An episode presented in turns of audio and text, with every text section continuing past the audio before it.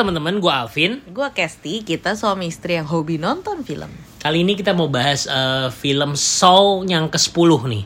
Saw. Wow, udah jauh banget nih ya Saw yang ke-10. Nah, premisnya mungkin kalau teman-teman eh, ya ngikutin serinya Saw sebenarnya kan masih sama ya tema besarnya kita nonton film ini kan pengen tahu jebakan-jebakan apa lagi yang akan dipasangkan ke orang-orang tertentu dan bagaimana cara orang itu mengambil pilihan untuk lolos atau enggak. Sebenarnya kan dari semua film Saw akhirnya kita ngikutin itu ya. Gitu. Nah, ini adalah timelinenya adalah kebetulan Saw 10 ini adalah di antara film pertama dan film kedua. Hmm. Nah, jadi teman-teman gak usah bingung nanti ini Saw 10 udah terlalu jauh nggak ya kalau gua nggak nonton seri-seri yang mungkin Saw 7, Saw 8, Saw 6 nggak nonton gitu. Ini adalah timelinenya antara film pertama dan film kedua. Gitu sih filmnya. Jadi pokoknya kalau yang nggak ngikutin nonton ulangnya yang pertama kedua aja, pasti paham gitu kan ya. yes. Untuk yang film ini gue doang yang nonton ya. Iya. Casting nggak nonton. Jadi gimana kalau menurut kamu filmnya gimana? Uh, justru surprisingly karena gue yang belakangan-belakangan udah nggak terlalu uh, Ikutin. bukan nggak terlalu uh, mungkin ada yang keskip pasti cuman udah nggak terlalu merhatiin cerita karena ya udah cuman pengen apa nungguin jebakan-jebakan itu aja. Cuman surprisingly film yang ini lumayan bagus nih. Jadi eh, yang biasanya si John Kramer aka Jigsaw ini antagonis banget ya kan? Dia yang menciptakan perangkapnya. Di film ini jadi switch kayak lebih ke protagonis. Kenapa? Karena 30 menit pertama kita kan di, di- diceritakan cerita lah pokoknya. Hmm. Eh, bukan actionnya ya. Bahwa si John Kramer ini kan teman-teman tahu lah ngikutin seri Saw tahu bahwa dia tuh punya kanker otak. Hmm. Punya penyakit otak dan dia pengen disembuhin nah rupanya ini ada yang sial nih istilahnya ada orang yang mau nyoba nipu ini punya John Kramer John Kramer ngerasa ditipu nah penipunya inilah yang Hmm. akhirnya dia balas dendam kurang lebih premisnya seperti itu sih Hmm. gitu Jadi kalau dari segi apa namanya kesadisannya kan Sony terkenalnya sadis Ya, banget ya. ya, ya. Ini tuh ses- sesuai gitu dengan yang sebelum-sebelumnya. Ya bisa dibilang plus minus mm, masih menyajikan hal-hal yang kita tonton di film-film sebelumnya lah. Oke. Itu cuman memang memang eh, ya jebakannya aja jenisnya agak berbeda ya.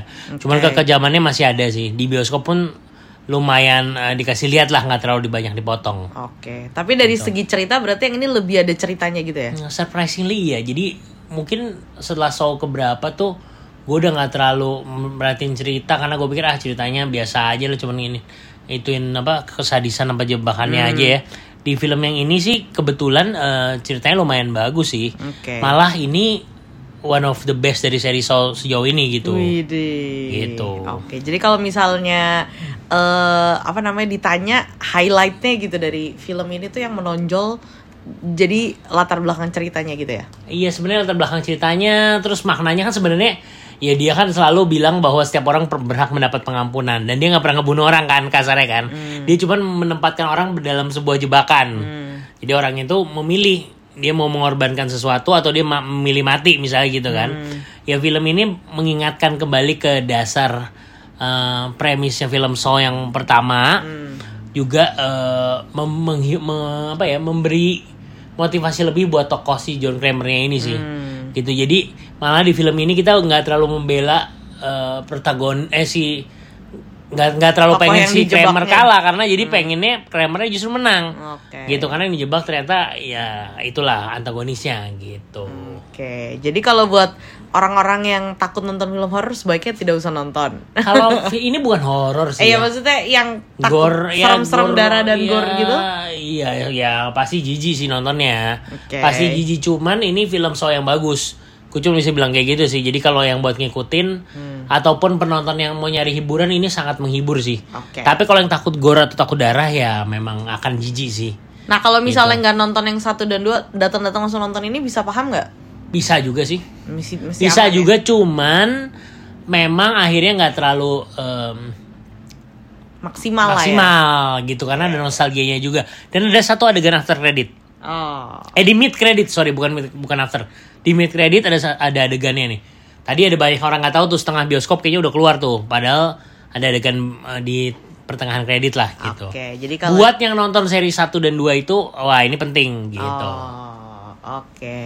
Ya udah gitu aja kali Itu ya. aja kali ya. Jadi overall rate-nya berapa? Ya dari aku 7,8 deh. Widih, keren juga. Gitu. Jadi boleh lah ya buat hiburan gitu. Boleh, boleh. Jadi tontonan weekend ini ya, guys. Hmm. Jadi uh, official rate dari asal ke sini adalah 8. Eh 7,8. Buset, Sorry. mendadak naik 7,8. dua. Sorry, sorry. 7,8 untuk film Saw yang ke-10 ini. Oke, jadi teman-teman silakan nonton di mana aja asal Ke sini dengerin reviewnya. Bye.